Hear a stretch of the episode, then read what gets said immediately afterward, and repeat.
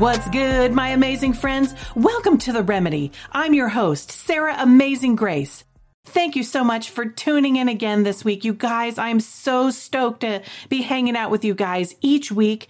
Uh, it's been such a blessing to me to hear from you guys, your comments, your questions, everything. Hey, if you guys want to keep the conversation going, if you have a question, if you have a comment, or maybe you have a topic that's been weighing on your heart, go ahead and send me an email to asksarahgrace at gmail.com. I can't wait to hear from you guys. The power of life and death. We take supplements and we try and make the best choices for our health with each and every bite, or at least most of the time. You know what I'm saying? We wash, we use soap, we try and have as much all natural product as we can. We go to the doctor, we go to the dentist, we get our hair done, and we buy makeup. I mean, the YouTube beauty community is like billions of dollars strong. So I know that a lot of you can relate to exactly what I'm saying. We want to feel good and we want to be happy. We desire health for our bodies. We do as much that is within our power to achieve the very best for ourselves. I bet you didn't know that the Bible says that the power of life and death is in using Dr. Bronner's. No, I'm kidding. the power of life and death, the Bible says, is in your tongue. We often neglect or even gloss over this most powerful passage that you can harm yourself and others by your tongue. I mean, no, not because the tongue is the strongest muscle pound for pound in the body or because you can roll your tongue into a taco. I mean, no. the power of the tongue lies in the words that are spoken from it. Did you know that the Bible says in Proverbs 18:1 that the power of life and death are in the tongue, and that those who love to talk will reap what it says. What you say can have a direct effect on your health, your well being. Sarah, that sounds like some new age guru stuff, right? Like some woo woo, imaginary, made up. Oh, no, wait, wait, wait, wait. No, this is actually the wisdom of King Solomon. Solomon also drops that same wisdom again in Proverbs chapter 15. He says that a glad heart a heart makes the face happy, but a broken heart crushes the spirit.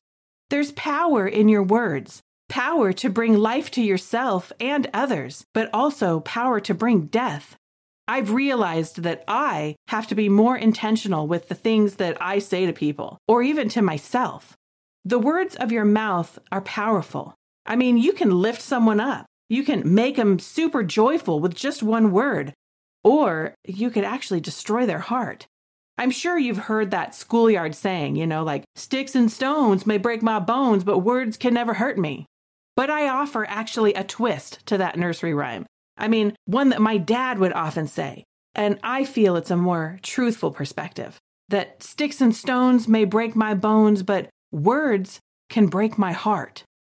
Man, I sure miss my dad. My dad passed away into glory nine years ago. I cannot believe it's been that long since I've talked to him or seen him. I would go to him with life's issues, and man, he always had these golden nuggets of wisdom that he knew exactly what to say. He's gone now, but that source of the wisdom that he would tap into was the Lord. And in the book of James, it says that anyone who lacks wisdom can ask God, and he will freely give it to you. Freely. Isn't that rad? Anyway, New Age has us twisted into thinking that this concept is theirs. And, you know, as Christians, we've shunned that New Age, but really, the problem isn't in the product. The problem is is that they've removed the creator from what they've called the mind body connection. This connection of thoughts or words and how they have an effect on people. But God created it. It's an incredibly perfect system. There's all kinds of books out there New Age, trying to take credit for this incredible system, but it was God's design. Relying on your own power and not giving glory to the one in whom holds the power. That's the problem. God is the one who made it, and it's amazing. So stop relying on your self feels and instead get on board with the creator facts. For anyone listening who says that, Sarah, this is woo woo, show me some science. Well, I mean, I'm sure you've heard of the placebo effect. At least that's what science has put a stamp and called it. What's crazy is that people often poo poo something like, ah, oh, that's just a placebo, as if that's somehow not good enough or that that's not actually way more amazing of a concept than using a drug or something that science has created. Science has actually only just begun to understand how powerful our minds actually are. The placebo effect is amazing that you believe something so much that your body does it, that's incredible. That's a system that was put in place by our Creator. That's the power of life and death that lives in our tongue, in our words. I'm going to give you guys an example of how powerful our minds are. It's a tragic one, so hang on. One of our dear family friends, this woman, she even babysat me. I- I'm going to call her Sandy. Sandy was incredibly talented. She toured the world as a gospel recording artist. She has performed with Dolly Parton, Andraé Crouch, and the Mandrell sisters, and Sandy was so fun. She had the best laugh. Anyway, Sandy dearly loved my family and always felt such a deep connection with all of us. And we did with her. She really looked up to my dad, especially my dad, who was her friend but also her pastor. When my dad died, it was heart shattering for her, so much so that she went into a deep, deep depression. During that time of depression, she then suffered another major loss the death of someone that she was in a relationship with. I mean, I don't know exactly what happened next, but somehow in this depression, she convinced herself that she too was dying. Her kids, who, you know, are now adults, they're, you know, my age, came to her rescue and they loved on her and they took her to every doctor. But Sandy's mind had become so obsessed with her death. I mean, she was physically fine. The doctors could find nothing wrong, but she had convinced herself otherwise. And man, it was so hard to see her like that. But then her organs actually began to shut down and her heart actually began to fail. Again, the doctors had determined there was nothing actually physically wrong, but her body was listening to this internal narrative and actually started to shut down. Her body listened, and Sandy, she died. She literally willed herself to die. The power of life and death is in the tongue. The tongue doesn't just mean the words that come out of our mouth that hold the power, but it's the thoughts that you think in your head, too. I mean, the words that you speak to yourself in your own thoughts all day long, they can bring you life, or like Sandy, it can destroy you. The things that you think to yourself in your mind, would you ever say those things out loud to someone else? Probably not. I know I wouldn't. So, taking those thoughts that you're saying to yourself captive and changing the narrative to speak truth to you, even your own self, is so powerful. There's a reason why some people find it necessary to write affirmations on post it notes and stick it around your house and on your bathroom mirror when you very first wake up. Oftentimes, we need a wake up call against all of those negative thoughts that ruminate around in our heads. The enemy, he sure does love to convince us that those negative thoughts, the ones that you're thinking at night when you're laying in bed, or that negative self deprecating narrative that you've been telling yourself is true, he loves to convince you that that is the truth. But you know what? The words that you speak to yourself, most often, they do become your inner dialogue. So make sure that the narrative is God's truth. And sometimes that takes an actual effort to change that narrative. So make sure that that is God's truth, not enemy lies. In the world that we are living in, there is no shortage of negative narratives that latch on to each and every one of us. I mean, you know what I'm talking about. Everyone has a narrative that goes on in their mind, a voice that latches onto whatever insecurity we might possibly have. We might have a similar narrative, or it may be something completely different. For me, my narrative is that I'm too fat. I'm not skinny or petite in size. I never have been. I mean, when I was born, I was almost 10 pounds. And I have spent my entire life trying to shrink who I am and how I look to please others. Man, I have jogged, I've struggled with anorexia, I know the calorie count, the carb count, the fat content, the Weight Watchers point value of almost every food on the planet. I can tell you from across the room what four ounces of meat looks like, or an ounce of cheese. Food scales, I have them. I've worn those suckers out. I mean, I have been to bed hungry most nights of my adult life, only to wake up the next day where someone else has a new diet advice for me. Or maybe they don't believe me that I've counted every morsel that I've put in my mouth because, as I've heard from countless fitness know it alls, that it's quote unquote, it's as simple as calories in or calories out. And if it's not working for you, then the problem must be you. Man, I've done every exercise program, diet plan out there. I have willpower like you can't even imagine. I have done injections, pills, you name it. I have cried myself to sleep more times than I can count because there's some image of myself that I feel like I need to achieve before I would be happy to start living my life or be acceptable to myself or actually acceptable to other people. I've been thick, thick in my life, but I've also been super svelte, but I'm never skinny or petite. I'm five foot eight and I have linebacker shoulders and I have a body that's curvy like an hourglass. I've often referred to myself as Jessica Rabbit, but you know, sometimes that rabbit has just a little extra fur on her. You know what I'm saying? I come from a long line of stout Irish, Scottish, and English warriors and some sub Saharan African beauties, and that is perfect.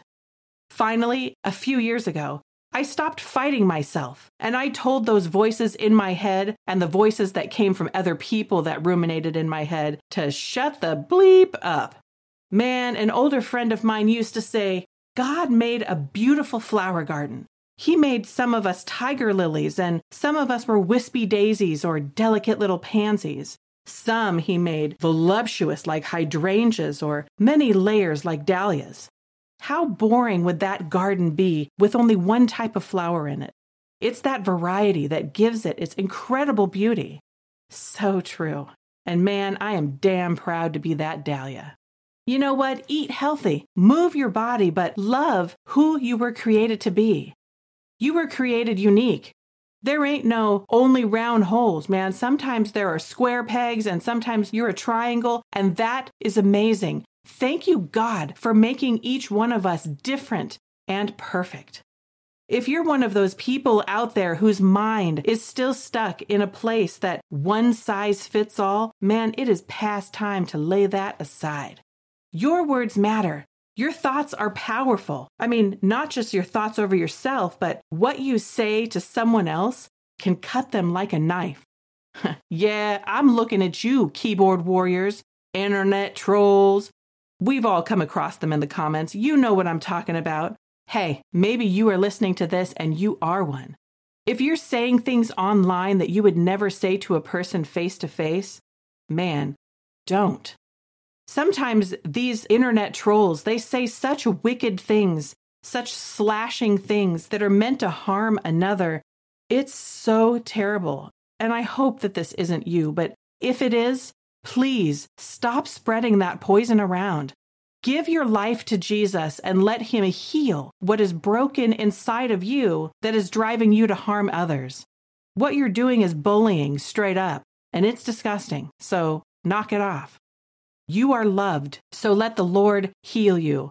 But know that the flippant things that you type in the comments that you think nobody sees, or, or maybe you're doing it because you're so starved for attention and you want to see people's reaction to you and, and see people come at you for this. You know, no reaction is bad reaction. Do you realize that your comment could actually kill someone?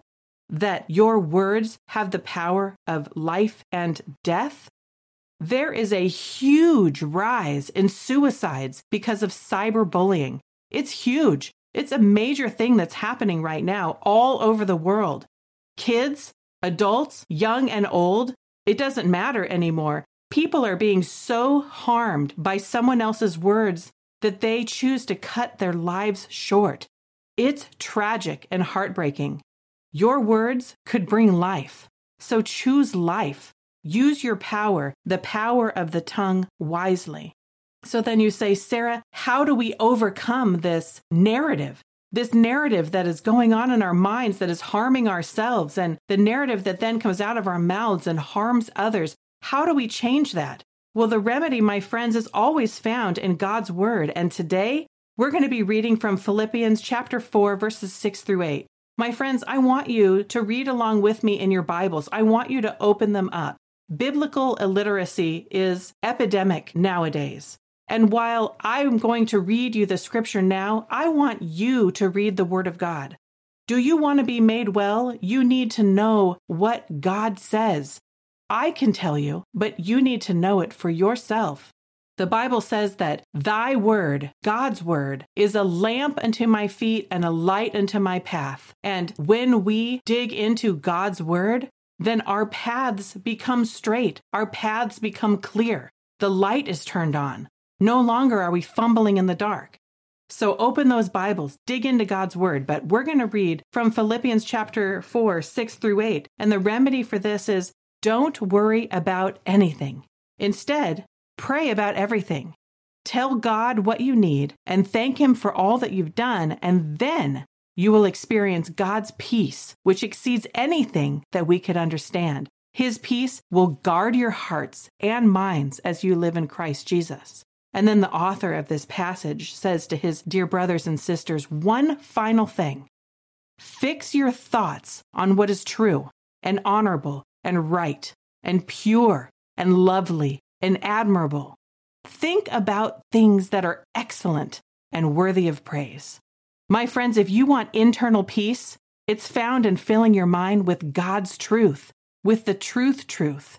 It's thinking about things that are excellent and worthy of praise. If you have to tell yourself and tell that voice inside to shut the bleep up, then do it and then fill it with the Word of God so that what's ruminating around in your mind and what spills out of your mouth is life. Man, until next week, keep your thoughts and your words brimming with life. You are beautiful. I love you guys. Peace.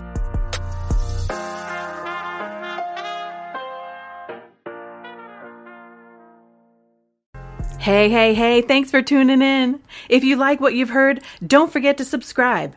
New shows coming at you each week. If you have a question or a comment, send them to AskSarahGrace at gmail.com. Catch you on the flip side.